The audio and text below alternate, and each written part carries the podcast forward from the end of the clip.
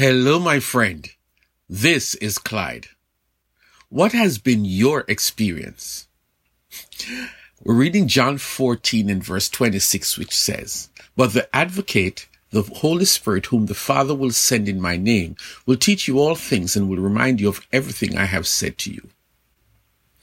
The history of Christianity is a direct demonstration to the world of the power and the activities of a triune God, the Father, the Son, and the Holy Spirit. The text before us today speaks specifically of the work and purpose of the Holy Spirit, and we get a chance to talk about it. There is a song which simply says, God is truly amazing. Today, we will explore another facet of this amazing God.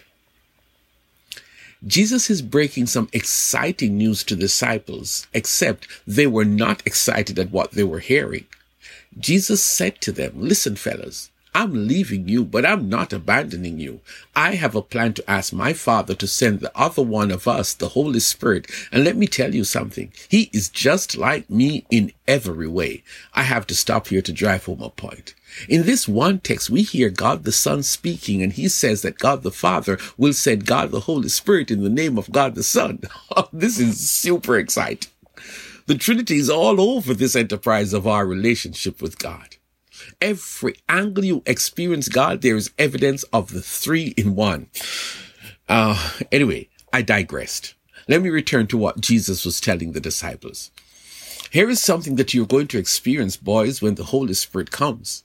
He is awesome. He is going to teach you all things and will remind you, bring back to your memory, refresh your mind of everything that I have said to you.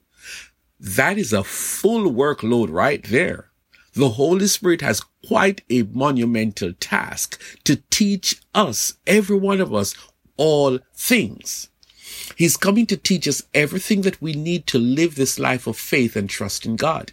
Everything that we need to grow in the knowledge of Jesus. Everything that we need in our ongoing battle with the devil. Holy Spirit, He will teach us all things. Added to that is the fact that he will be reminding us of everything that Jesus himself had talked about. Well, let us look at two of these things. Not all, but just these two. Take the matter of prayer. Jesus taught extensively about prayer. In Matthew 5, for example, we hear him saying that we should do what we should do when we pray. He says, don't be an exhibitionist like the Pharisees. Jesus established the principles of prayer and especially that of the prayer closet because prayer is between you and God. Prayer is a faith matter, and so you need to be personal and specific. Jesus said, ask and you will receive, seek and you will find, and then knock and doors will open, okay? Well, here comes Holy Spirit. And during his time, we see him using the writers of the New Testament to tell us from Ephesians, for example, that we must be praying always in the Spirit and that we should never stop praying for one another. We hear Holy Spirit speaking to us that we should pray without ceasing. We hear him speaking to us through James that if we are sick, we should call the leaders to come to your house and to pray for the sick. And he caps that off by saying the effectual fervent prayer of a righteous person avails much. Holy Spirit, you are the best. You've taken a big issue that Jesus talked about a lot while he was here on earth, and you have not stopped reminding us of how important prayer is to us, the believers. We're without excuse if we ever say that we don't know how to pray. Holy Spirit, He will remind you of Jesus' teaching on prayer. Just open your mind and take it in. Let us talk about faith. Jesus spoke a lot about faith. He was the one who acknowledged the faith of the woman with the issue of blood. Go your way, sister. Your faith has made you whole. He talks about having faith the size of a mustard seed and that you will see great things happening in your life. But let us zero in on one big faith lesson Jesus taught using the fig tree story. Jesus wanted something to eat and he turned to a fig tree that proved to have had no fig. Jesus cursed the tree that day.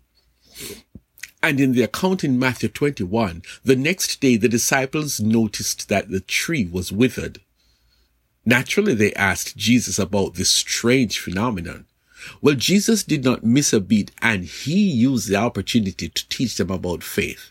If you have faith and do not doubt, he says, not only can you do what was done to the fig tree, but also you can say to this mountain, go throw yourself into the sea and it will be done. If you believe, you will receive whatever you ask for in prayer. Well, here comes Holy Spirit and he uses Paul to remind us that faith can be a shield, the shield of faith that can quench the fiery darts of the enemy. Awesome reminder. But Holy Spirit is not done.